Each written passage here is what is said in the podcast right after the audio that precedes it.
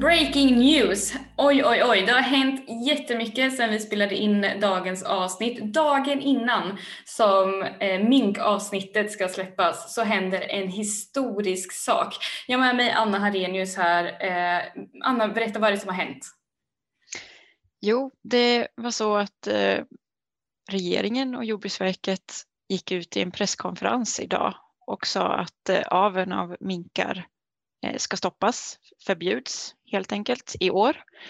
Eh, och det här tolkar ju vi, eller vi ser det här som det första steget på ett helt förbud mot minkfarmning i Sverige överlag. Det är ju fantastiskt. Och som sagt, det är därför vi kör en liten så här kort intervju nu med Anna. Eh, för att så här, det här är ju en så himla stor fantastisk grej som har hänt. Och eh, du som lyssnar får komma ihåg att när du lyssnar på resten av avsnittet sen så har det alltså spelats in innan det här beslutet kom. Men eh, det här är ju en fråga då Anna som, som vi på Djurens Rätt har jobbat med under en väldigt, väldigt lång tid. Hur känns det här idag? För, för dig och för alla som har arbetat med den här frågan, verkligen hands-on? Ja, ja, vi har nog inte tagit in det helt än, utan såklart finns det ju saker som, eh, som behöver jobbas vidare med kring det här beslutet. Det är inte ett, eh, ett tydligt förbud för all framtid utan bara för i år. Men det känns en, det här är stort. Eh, det hade inte kunnat ske för några år sedan. Det, ja, det, det, det är svårt att ta in helt enkelt. Mm. Eh, det har varit lite spridda så här, kommentarer i, om man kollar på våra sociala medier på när vi gick ut med det här. Eh, och vissa säger att de, de var ganska tydliga regering med att det här är ett temporärt beslut bara. Eh, vad, vad, innebär det och så här, vad, vad, vad, ja, vad innebär det liksom att det bara är temporärt? Det innebär att de bara använt den lagstiftning som redan finns, att man får stoppa avel när det finns smittor som är farliga. Eh, men de skulle ju kunna, hade kunnat tagit fram eh, ny lagstiftning kring det här. Eh, men det har de inte gjort och därför säger de att det är temporärt för det är den lagstiftningen som finns. Och beroende på hur pandemin ser ut nästa år kommer ju ett nytt beslut men det kommer också ske en utredning, vilket de gick ut med idag, eh, om hur smittspridning mellan djur och människor sker och hur vi ska minska de riskerna. Eh, så det finns ju mycket som talar för att det kommer bli, bli ett förslag på förbud mot minkfarmning oavsett. Eh, och om det inte blir ett förbud så kommer det här vara eh, dödsstöten ekonomiskt för minkfarmarna. De kommer inte tjäna pengar i år eller nästa år. Och för, till de som är lite skeptiska om varför vi är så glada över det här beslutet så kan man väl också säga, alltså för, om man ser till hur många minkar som, som berörs av det här beslutet, för det är ändå ganska många, eller hur? Ja, eh, det finns nu ungefär 90 000 minkar kvar på minkfarmer som eh, är så kallade avelsdjur. Men om de hade fått eh, då valpar i år så hade det ju blivit kanske 500 000 minkar.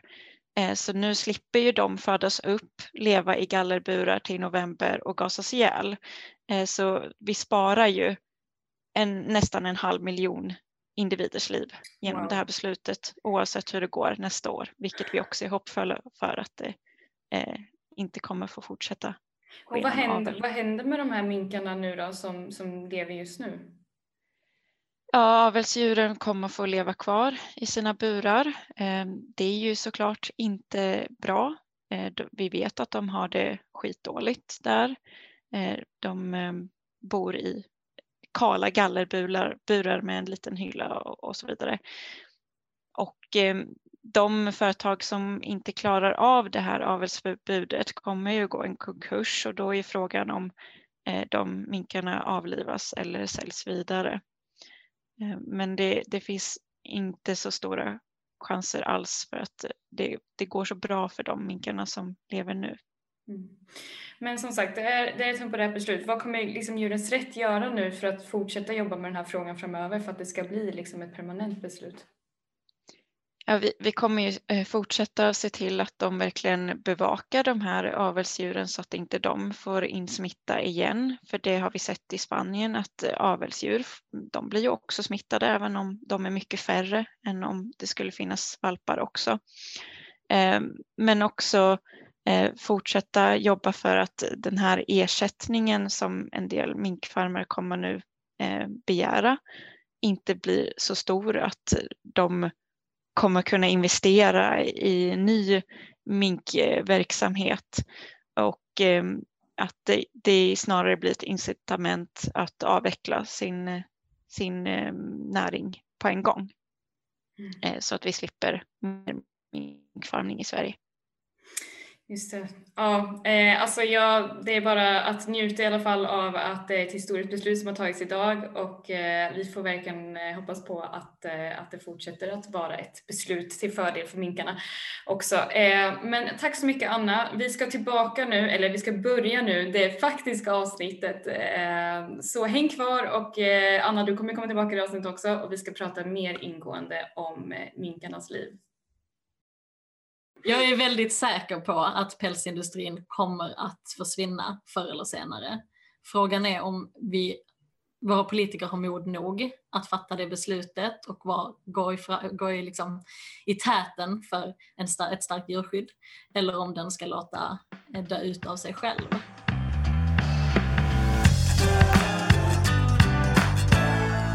Pälsindustrin försvinner i fler och fler länder, men i Sverige här är den kvar. Och det här även fast minkfarmarna utgör en stor risk för smittspridning av coronaviruset. Varför behövs ens den här industrin idag? Vem köper ens päls nu för tiden? Idag gästas vi av ingen mindre än Djurens Rätts förbundsordförande Camilla Bergvall och sakkunnig etolog Anna Harenius. Och vi ska prata just om det här med coronavirusets spridning på minkfarmarna Sen så gästas vi också av Francesca Vilches som är enhetschef för djurvänlig konsumtion och vi ska prata om päls i kläder och mode. Och du kommer också få reda på hur du kan ta reda på om det är äkta päls eller inte.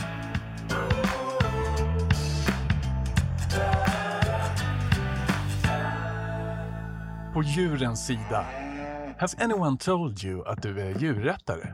Dags att vända ut och in på djurrätt och vego tillsammans med Djurens Rätts egna Sara Mansouri plus gäster. Vi lovar att du lär dig något nytt, att det blir kul och att minst en person blir arg. Disclaimer. Du behöver inte vara vegan, djurrättare eller ens arg för att lyssna och göra skillnad för djuren. Så säger jag välkommen och hej till Anna och Camilla. Välkommen till podden. Tack! Så, så kul att ni är med. Vi ska prata om ett kanske inte så kul ämne direkt men väldigt viktigt och, och det är därför som ni är här. Och jag vet, du Camilla, du, du brinner särskilt för, för minkarna. Hur kommer det sig? Nej men det, det är lite spännande för att när jag var, jag tror att jag var typ 14 och spelade i samma fotbollslag som en tjej som, eh, som bodde på en minkfarm. Och jag visste knappt vad en mink var. Alltså man har hört ordet men det var så här diffust, vad är det för djur egentligen? Eh, så vi fick, eh, jag frågade henne ifall vi fick följa med eh, och bara så här, vad är en minkfarm? Får vi se minkarna? Eh, och jag kommer ihåg väldigt mycket det besöket eh, när man gick liksom i de här gångarna på en minkfarm. Eh, jag kommer ihåg att jag tänkte att minkarna var väldigt söta, alltså att de, de är väldigt gulliga eh, och att eh, ja, men att det var en eh, speciell upplevelse. Men jag fattade inte riktigt då att det var eh, en så hemsk industri. Eh, utan jag tänkte mest på att det luktade illa, det luktade liksom ja, ammoniakavföring och så här, det luktade väldigt hemskt. Eh, men också att djuren var väldigt söta. Eh, så det är det mitt första minne av en minkfarm eh, är lite speciellt. Eh, och sen tog det ju några år innan jag förstod att det här är en väldigt speciell industri och väldigt oetisk industri och hur minkarna liksom mår. Eh, för det var inte så lätt att se på dem när man, var, när man bara besöker en minkfarm vid första eh, ögonblicket. Ehm, så sen när jag kom i kontakt med Djurens Rätt först många år senare, det var ju då jag fattade eh, hur de här minkarna egentligen hade det på minkfarmen. Ehm, och då då blev det väl en hjärtefråga för mig eftersom jag liksom, liksom kopplade ihop med min upplevelse. Du har varit så nära dem och sen så får liksom Exakt. Exakt. hade en relation med, med minkarna på något sätt. Exakt, och det kändes lite som att jag hade fått vara vittne till vad de här minkarna upplevde, de som jag just träffade för massa år sedan. Ehm, och att jag kände mig liksom lite skyldig dem, eftersom jag hade varit så naiv över det första besöket, att jag behövde göra någonting. Ehm, för de minkarna blev det ju svårt, för de finns ju inte längre, men för, för att stoppa eh, den industrin. Men blev det någon så här, när du var och besökte den här eh, minkfarmen, blev det, alltså hur var din, eh, där du, hur du trodde att det var innan versus verkligheten, var det någon sån du, du tänk, kände att oj vilken skillnad det var på vad du trodde eller så? Nej, alltså jag hade verkligen ingen uppfattning av vad en minkfarm var. Mm. Och jag tror inte att så många har det, för att många tror inte heller att vi har minkfarmar i Sverige. Mm. För att det känns så himla eh, märkligt att vi skulle ha det. Ehm, så att jag hade verkligen ingen bild och jag kunde inte ens föreställa mig hur en mink såg ut, för det är inte direkt det vi lär oss i skolan. Eh, vi Alltså- får liksom ingen relation till minkar på det Eh, sättet. jag, jag ska erkänna att så här, det tog mig typ 29 år att fatta att det finns minkfarmar i Sverige. Jag hade ingen aning om det förrän liksom, jag läste något på Djurens Rätt. Ehm, och det är det som är så hemskt tycker jag att så här, vi inte, ja men som du säger, vi lär oss inte om det här. Jag hade ingen aning om ens hur mink såg ut nästan och så här, ens vad, vad det är för industri som ligger bakom. Men, men Camilla, är det, är det bara minkar som föds upp just för, för jag, som jag förstår det så är det ju att vi har pälsfarmer med minkar för pälsen, för att komma upp päl, deras päls. Men är det liksom bara minkar som vi har i Sverige just för att få päls? Exakt, eh, idag är det bara minkar som vi har på pälsdjursfarmer i Sverige. Men tidigare har det ju även funnits rävfarmer och chinchillafarmer. Eh, men de har ju tack och lov försvunnit och det är ju till följd av skärpta regler för hur man får hålla dem. Eh, och det, tycker, det vore ju rimligt om minkar fick samma eh, stärkta rätt till ja, men framförallt sitt naturliga beteende som ju Anna har stenkoll på vad det innebär. Eh, Ja, mm. Anna, eh, hur är minkarnas naturliga beteende och hur lever de i Sverige idag? Eh, Ja, minkar är mårddjur, så de är väldigt nära släkt med illrar eh, som vissa har som sällskap. Men eh, ett rovdjur är det helt enkelt och i det vilda så lever de nära vattendrag eh, och jagar små djur. Eh, så deras naturliga beteende är ju helt enkelt att leva, de är ganska ensamlevande, leva ensamma eh, och jaga eh, byten och sova. Eh, men på minkfarmarna så bor de i trånga gallerburar och då menar jag gallerburar med gallergolv.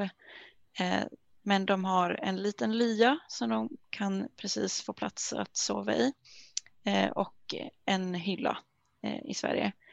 Och nu när det som Camilla pratade om att det skärptes för chinchillafarmerna i samma veva så blev det lite skärpt för minkarna. De fick en, en ytterligare liten hylla eh, att sitta alltså. på. Herregud. Eh, så de var tvungna att byta alla bur, burar ändå. Men eh, det är liksom en bråkdel av en kvadratmeter de fick eh, ytterligare. Ehm, och eh, ja, de ska också få berikning, men om vi ska titta på det material som eh, minknäringen själva har släppt ut eh, så, och i, i vetenskapliga artiklar så verkar det vara plastmuggar, golfbollar, eh, kedjor eh, och sådana saker. Och det, det skulle inte en katt eller hund eller en iller gilla. Eh, I alla fall inte att ha där jämt i sin lilla bur. Eh, och det gör inte minkarna heller utan det är bara en grej de har där eh, för att följa lagstiftningen just nu helt enkelt. Så vi kan eh, lugnt säga att de inte alls får leva på det sättet som deras naturliga beteende är. Liksom. Ja, och eh, som jag sa så är de ju ensamlevande men de lever i långa rader då med burar på de här farmerna. Mm. Eh, så de kan ju inte ha avstånd med varandra. Eh, så de lever eh, en och en eller två och två om de är unga. Eh, och, eh, och det är ju liksom gallerburar så de kan ju se in till varandra, de kan känna lukten av varandra. Det måste göra så ont, och, är det gör inte ont för dem att liksom vara på det gallret dagarna i ända? Det kan det göra om de eh, trycker för mycket på samma punkt Mm. eh, under lång tid så får de ju sår på tassarna. Ehm, Och det har man ju förbjudit för alla djur förutom höns eh, i Sverige i princip. Så det är minkarna och hönsen. Men just nu så är det ju mycket, extra mycket, alltså det här har ju varit ett problem länge med, alltså Mm. på pälsdjursfarm för minkar. Och, men det är nu på den senaste tiden som vi hör väldigt mycket om minkar i media och eh, om pälsdjursfarmar i Sverige överlag. Men varför är det här ämnet så akt- aktuellt just nu? Just nu är det ju för att eh, de här minkarna också drabbas av coronaviruset eh, sars-cov-2, samma som drabbas oss människor. Eh, så det har liksom blivit eh, aktualiserat i media för att ja, men de här minkarna kan också få smittan, men man vet också att minkarna kan smitta tillbaka till människor eh, och man vet att virus muterar när det går mellan olika arter och finns hos olika arter. Och det gör ju att det finns risker att viruset finns kvar i samhället även när vi har vaccinerat bort det. Eh, och att det kommer i en ny form som kanske blir värre, det vet vi inte. Eh, det finns en risk för att vi, eh, vaccin fungerar sämre i framtiden och så vidare. Så det, det är inte bra.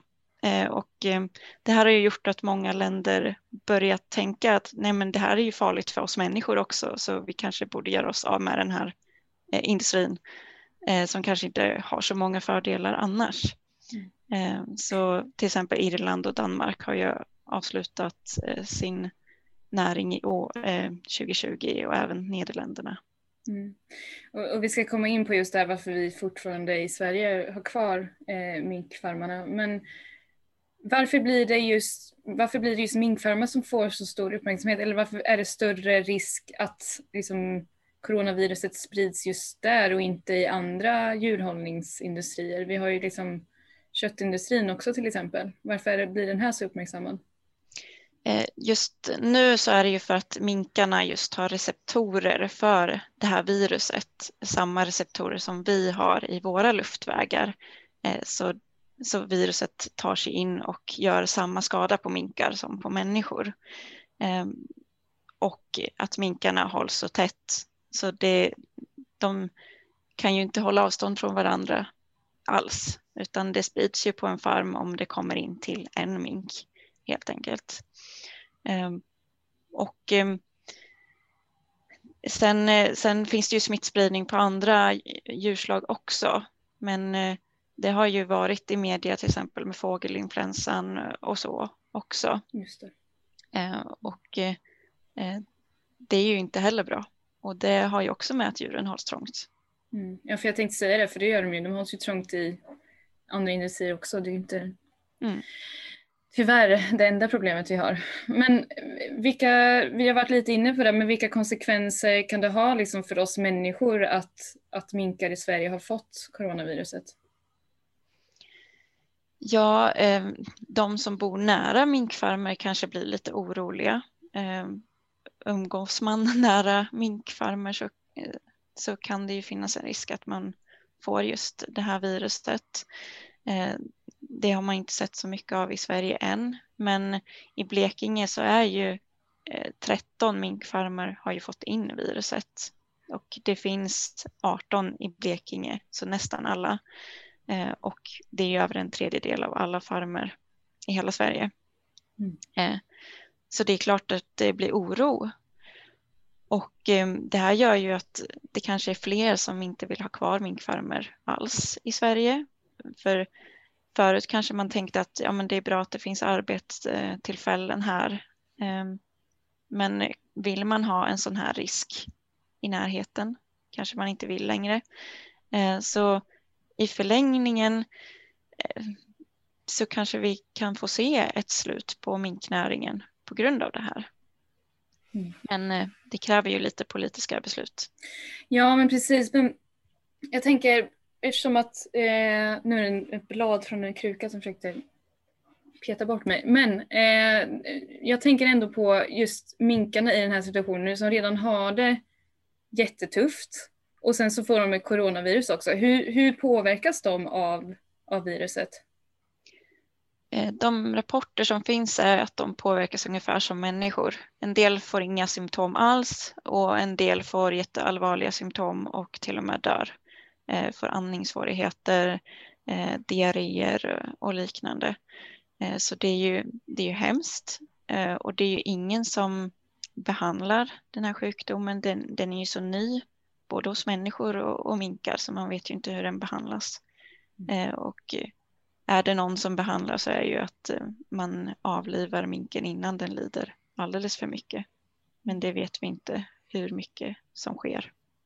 Men precis, för vad har hänt med de minkarna nu som har liksom varit bekräftade fall? Avlivas de direkt eller bara, hur har man liksom hanterat? Eh, nej, det har man ju inte gjort utan eh, man väntade till november eh, där de första fallen bekräftas ju i oktober. Sen väntar man till november där 80 eh, procent av alla minkar dödas ändå eh, för att bli päls. Mm. Eh, så alla unga djur dödades under november oavsett smitta eller inte.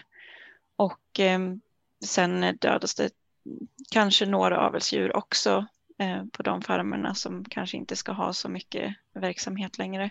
Men eh, det finns ju ungefär 100 000 minkar kvar i Sverige mm. eh, som då klassas som avelsdjur, alltså man eh, vill avla vidare på för en ny generation mink, minkar för päls.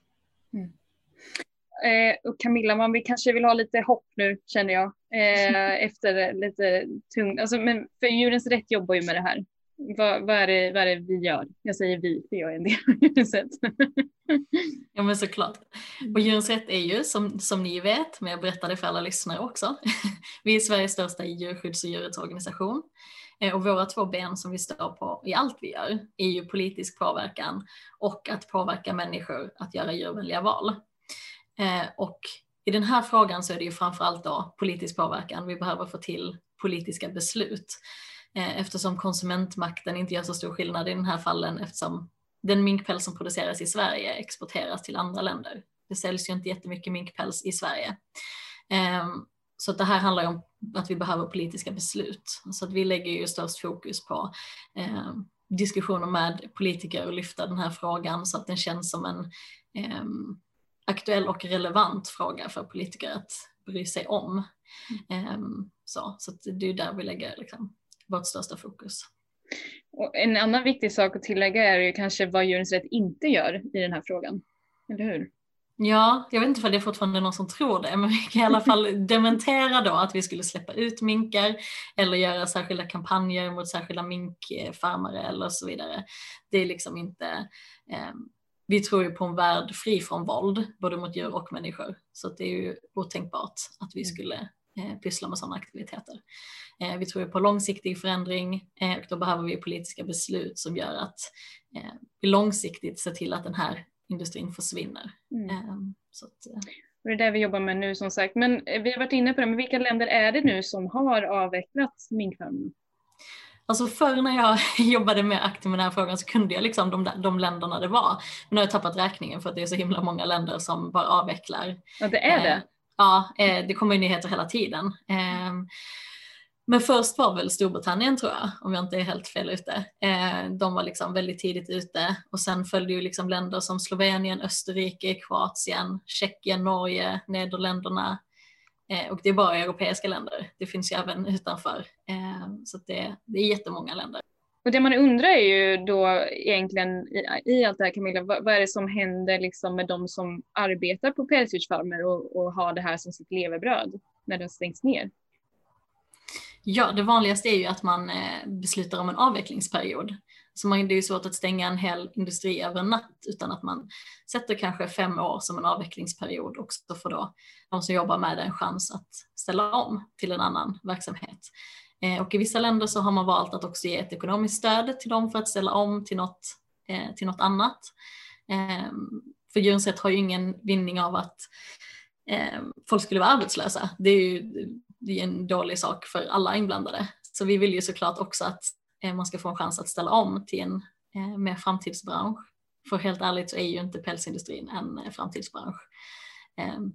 Och vi vill ju såklart att folk ska kunna ställa om till en djurvänlig, mer eh, med ljusa, ljusa utsikter, en djurvänlig verksamhet såklart. Det känns mm. väldigt ute måste jag säga. Om jag hade en inne och utelista skulle minkpäls eller päls vara på utelistan absolut. Men mm. en, annan, alltså, en annan grej man undrar över är ju vad som händer med minkarna. Det blir ju oftast då när, när farmen, äh, pälsdjursfarmerna stängs ner så här så har det blivit massavlivningar, eller hur Anna? Men mm. vad, är det liksom det enda alternativet eller vad, vad, händer med, med minkarna när farmerna avvecklas? Särskilt nu när det handlar om en smittrisk så har det ju blivit massavlivningar som, som gör att man stänger igen eh, hela industrin i, i Danmark till exempel. Och det här kan ju kännas väldigt jobbigt att 15 miljoner minkar avlivades på en gång. Eh, men som det brukar bli är ju att, eh, som Camilla sa, att, eh, att de får några år på sig att avveckla och att de då kan ta beslut att nu avlivar jag så här många för det här året och så föder jag inte upp lika många nästa år och att man får avveckla i sin takt. Mm. Det är väldigt svårt att rädda några minkar Eh, minkar är inte bra att ha i fångenskap överhuvudtaget och de klarar sig inte bra i det vilda eh, om man släpper ut dem. Eh, även om några skulle överleva så dör majoriteten och det vill vi ju absolut inte ja, se. Så de klarar sig inte i det vilda även fast det är deras naturliga beteende? Ja, de här minkarna vet ju inte hur man jagar. Mm. De har ju bott i, i fångenskap i flera generationer ändå. Mm. Eh, även om det är kanske hundra år istället för tiotusentals som är hundar eh, så, så um, har de lite svårare att klara sig, vet inte vad bilar är till exempel och så. Usch, ja. Men till den, den, stora frågan nu som jag bara är så här. Det, för det, det man tänker är ju varför finns det kvar i Sverige? Det finns ingen anledning till som jag förstår det nu efter att ha pratat med er till att minkfarmar finns kvar. Men varför är inte Sverige lika snabba som andra länder är på att, på att avveckla det här? Handlar det om pengar? Ja, jag undrar också. Jag tycker att det börjar bli lite pinsamt att vi halkar så långt efter. Eh, jag vet inte hur länge vi har påstått att vi har världens bästa djurskyddslagar. Eh, det, är ju, ja, det ser ju alla att det inte stämmer nu. Vi ligger så långt efter och eh, detta trots att åtta av tio svenskar vill avveckla. Och det är en mycket starkare siffra än i många av de länder som redan har avvecklat. De hade en svagare opinion, många av dem. Mm. Men vi har ändå så stadigt stöd från folket i den här frågan och ändå händer ingenting. Eh, så att, jag tycker att du borde ställa den frågan till någon eh, politiker för det är de som sitter på svaret jag hoppas verkligen att en politiker sitter och hör det här och tänker ah, varför har jag inte tänkt på det här? Det ska jag göra nu. skulle jag ha gjort om jag var politiker, men det är jag inte så eh, jag lämnar över till dem. Men det, det, va, som jag förstår det också så just nu när det här avsnittet släpps så är det något så kallat fönster. Eller hur Anna? Och det är därför det är viktigt att agera just nu. Varför då? Och, och vad är det här fönstret för något? Ja, eh, minkar, de, eh, eh, i fångenskap så avlar man på dem en gång per år eh, och det är så att det sker i mars. Eh, så vi vill ju att de inte ska få föda upp några fler minkar i år. Både för att det finns en smittrisk och för att vi inte vill se att eh, valpar ska födas upp i, i gallerburar igen i år som alla andra år. Utan eh, nu finns det ju verkligen skäl för att eh, införa ett avelsförbud som skulle kunna leda till en, en långsam avveckling då av, av näringen. Um, så det är verkligen ett litet, litet fönster som håller på att stängas nu som vi hoppas att eh, politiker eller åtminstone en myndighet tar tag i och gör någonting. För vi kan inte låta eh, minkarna bli fem gånger så många nu eh, i vår igen. Det är både en smittrisk och eh, djurskyddsrisk. Nu, då vill man ju såklart göra någonting direkt. Så vad, vad, kan den som lyssnar som känner nu att jag vill hjälpa till här och se till att minkfarmen stängs, vad, Camilla, vad ska man göra då? Det första man ska göra är att gå in på djurensrätt.se och skriva under vårt upprop. Eh, och vara med liksom och säga sin, sin åsikt där. Och sen tycker jag att eh, man ska kontakta det, politiker i det partiet man röstar på eh, och fråga vad de väntar på. Eh, så oavsett vilket parti eh, egentligen man röstar på så tycker jag att man ska kontakta dem och fråga varför de inte driver det här eh, hårdare. Ehm, för att vi behöver hålla den här frågan levande och politikerna behöver veta att det är många som bryr sig och att de behöver göra någonting. Vågar ni säga något om the outcome av det här? Vad tror ni kommer hända framöver? Så jag, jag, jag, jag, jag, är, on the spot. jag är väldigt säker på att pälsindustrin kommer att försvinna förr eller senare. Frågan är om vi, våra politiker har mod nog att fatta det beslutet och var, gå, i, gå i, liksom, i täten för en star, ett starkt djurskydd. Eller om den ska låta eh, dö ut av sig själv. Eh, och jag hoppas ju på det, det tidigare för att det säger ju verkligen någonting om vilken typ av djurskyddsland Sverige vill vara. Ja, och, och jag är också ganska säker på att det här är slutet för, för pälsindustrin. Eh, frågan är hur lång tid det kommer att ta. Eh, men det kommer att ske mycket i år tror jag också, precis som förra året. Jag känner ändå hopp. Det känns som mm. att eh, Djurens Rätt gör mycket och vi får bara hoppas att politikerna lyssnar då helt enkelt. Tack så jättemycket för att ni var med Anna och Camilla. Tack så mycket. Tack.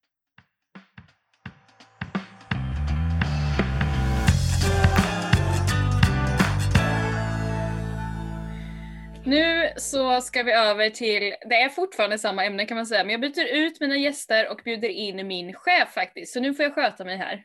Eh, Francesca Vilches, enhetschef för djurvänlig konsumtion på Djurens Rätt. Välkommen till podden. Vi ska prata om päls och mode.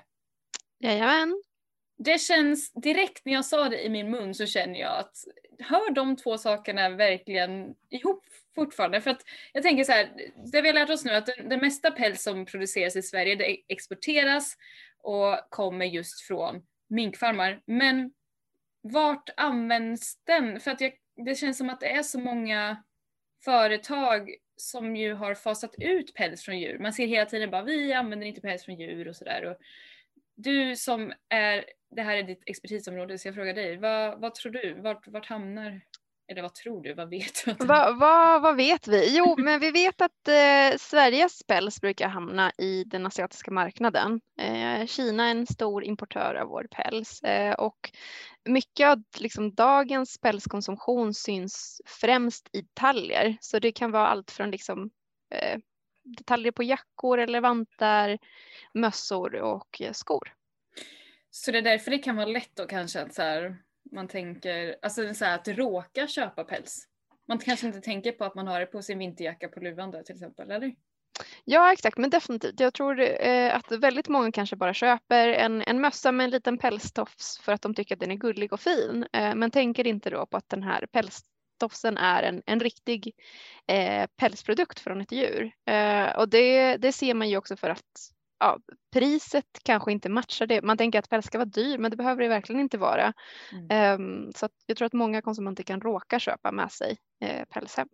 Men hur, hur kan man som konsument veta om det är äkta päls? Eller? För det finns mycket fejkpäls idag också. Ja exakt. Eh, det bästa är väl, det finns tre sätt och det, det ena är att man gräver i slutet av produkten för att se om det är hud under eller textil. Mm fräscht. Mm, vad äckligt. Mm. Eh, man kan mm. också titta på hårstråna, de smalnar av, alltså riktig päls smalnar ju av mot toppen, den, liksom, den är inte avklippt så som eh, fuskpäls brukar vara. Men nu finns också väldigt så här, högkvalitativ eh, fuskpäls som liknar liksom, i, ja, i texturen, den riktiga. Eh, och sen så kan man göra det absoluta testet då. Om man äger plagget eh, så kan man ta bort en liten hårstrå och bränna upp den och bränt hår luktar ju oerhört eh, speciellt. Så ja. då vet man ju. Aha, det är jättebra att veta. Och sen har man glömt hur bränt hår luktar kan man testa lite på sig. Nej, det kan man testa att bränna upp sitt hår. Nej. det vill vi inte uppmana till. Nej, det gör vi inte. Men jag tänker ändå eh, att det känns tycker jag som att, och jag har sagt det här förut i dagens avsnitt men jag säger det igen, päls känns jätteute. Alltså det känns som en säker, jag kommer ihåg, jag jobbade på eh, en, jag ska kanske inte säga vilken affär det var men jag kan säga så här, det var i Oslo på en väldigt, mycket, så här, väldigt fin klädaffär där allting är väldigt, väldigt dyrt. Och jag kommer ihåg en dag så kom det in en, eh, en leverans på nya varor. Och det var på, och då så kände jag på, på den här jackan som det var och det kändes så mjukt som, som så här, det var så mjukt och det var ju päls liksom. Och sen så sa min kollega, ja det är ju kanin liksom. Mm. Och den kostade typ 15 000 norska då, det här var typ 2008. Eh, och då var ju det så här, oh, mina andra kollegor var så här, oh wow, vilken häftig grej vi har fått in det här och vi kan sälja det här. Men det känns som att det inte är så nu, eller? Vad, vad tycker du? Jag tror att eh, Målgruppen varierar. Eh, det finns nog definitivt de som fortfarande aktivt vill konsumera päls. Eh, men den opinionen har förändrats. Den har förändrats väldigt starkt i, inom Europa där vi ser att ja, men väldigt många företagen har valt bort päls för att eh, konsumenter kräver det. Konsumenter vill inte se päls ute i butikerna. Så att där, eh, där har vi sett att liksom över 900 företag har anslutit till pälsfria listan. Um, och sen så börjar man nu för redan två, tre år sedan började man se liksom en förändring i den asiatiska marknaden eh, också, där folk började konsumera mindre päls. Eh, så att det händer definitivt. Konsumenter blir mer medvetna om var den här pälsen kommer ifrån och vad den innebär. Um, och då väljs allt, allt som oftast bort. Ja, så det, är, så det är bara i vissa kretsar kanske fortfarande som det anses att äkta päls är liksom det här lyxiga och fina. Men jag läste i en artikel för ett tag sedan att nu har ju till och med drottning Elisabeth valt bort pälsen i garderoberna så då tycker väl jag att då borde väl alla finare personer göra det. Eller alla, alla personer ja, göra det överhuvudtaget. Eller hur? Ja men absolut, absolut, även i finare kretsar. Och det märker man ju även i andra rörelser att när, ja, men när eh, personer med väldigt mycket makt eller personer som påverkar väldigt många, när de väljer att göra något annorlunda så brukar liksom massan följa med. Så att det, lyssnar man på det här och är en influencer eller har, eh, har en position där man kan påverka tycker jag verkligen att man ska ta, våga ta ställning. Det är också en, så här, en fråga, om du tar ställning i den här frågan så kommer inte du bli bashad. Alltså folk kommer inte bli arga på dig för att du tar ställning mot päls. Mm. Mm. Men det här med fejkpäls då har vi lite varit inne på. Um, det, det känns ju lite konstigt kan vissa tycka att man då vill ha någonting som att det är jättebra att det finns alternativet men man kan ju också tänka, vända på det och tänka att är det inte konstigt att vi vill klä oss i någonting som ser ut som att det är från djur? Mm. Vad, vad, vad tycker liksom djurens rätt om, om sådana, så här, om det är modet? Ja, vi är ganska neutrala i den frågan. Eh, där vi känner att så här, påverkar inte det här djuren på det sättet eh, så bär fuskpäls om du gillar det. Eh, det. det. ökar liksom inte produktionen av, av djurpäls. Vi ser inte vi ser liksom inte heller i andra eh, segment där man till exempel här, om man konsumerar mer vegetarisk korv så ökar inte korv, köttkorvsförsäljning. Så att vi ser inte att så här, konsumerar du fuskpäls så ökar inte pälsförsäljningen. Utan ofta så har man liksom aktivt valt att välja bort en produkt av, av etiska skäl eh, eller av andra skäl och vill ha liksom en typ av ersättning, någonting som motsvarar förväntningarna. Eh, så att eh, vi är ganska neutrala. Vill man ha fuskpäls så fine. Köp det är absolut bättre än än det andra. Det jag är rädd för när jag har på mig, eller jag har aldrig haft på mig en, en jacka av fuskpäls eller päls, men det jag skulle vara rädd för är att folk ska tro att det är äkta päls. Bara när jag var på väg hit så såg jag två personer i liksom en hel så här pälsjacka och då tänker man ju direkt päls. Då tänker man shame on you. Tänker du så här, springer fram och tar på den och jag måste, ja, precis, och börja bränna upp den där för att se om det är. det är här Luktar det? Ja, nej, nej. fy vad hemskt. Nej, eh, men jag tänker Gör att det, jag, tänker så här, jag menar bara så här, vill, vad vill, vill folk, eller så här, jag, jag, vet inte, jag är ingen pälsbärare eller fake pälsbärare själv så jag vet inte, man kanske inte tänker så. Och att hur som helst, om man vill ha fuskpäls så kan man ju sammanfatta det att eh, då är det mycket bättre i alla fall. Ja, definitivt bättre än att ha riktig päls. Eh, ja. Men ett problem som jag stött på är personer eh, som har börjat bli mer medvetna och de liksom inser att så här, oj men jag har en jacka där hemma, eh, där hemma som jag köpte liksom för några månader sedan och det är, det är ju päls på den luvan. Vad, vad ska man göra med den jackan där hemma?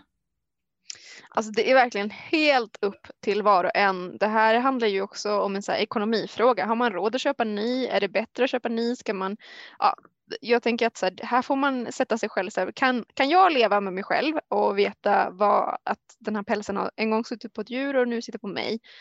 Eh, det, är inte, det kommer liksom inte bli flera eh, döda djur av den anledningen. Men när man gör ny konsumtion, alltså när man köper nya eh, produkter, vare sig det är begagnat eller nytt, eh, så tycker jag definitivt att man ska ha det i åtanke att man väljer bort animaliskt material. Fint. Ja, då, då kan vi helt enkelt sammanfatta det som att eh, det finns mycket djurvänlig, djurvänlig mode också såklart. Och eh, det finns hur mycket som helst som inte är päls eller eh, cruelty. Och det kan man ju läsa mer om vilka företag, eller hur, som är med på eh, pälsfria listan. Absolut. Vi har eh, pälsarlistan på djurensrätt.se. Där kan man kolla alla företag som har eh, anslutit och som finns i Sverige. Och vill man se så här globalt vilka som finns så kan man gå in på eh, furfreeretailer.com. Toppen. Tack så jättemycket Francesca. Tack själva.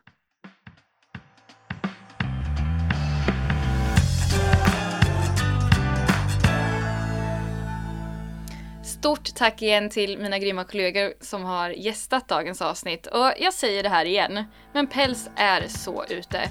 Och visst är det fruktansvärt att höra om minkarnas situation och om den stora risken för smittspridning.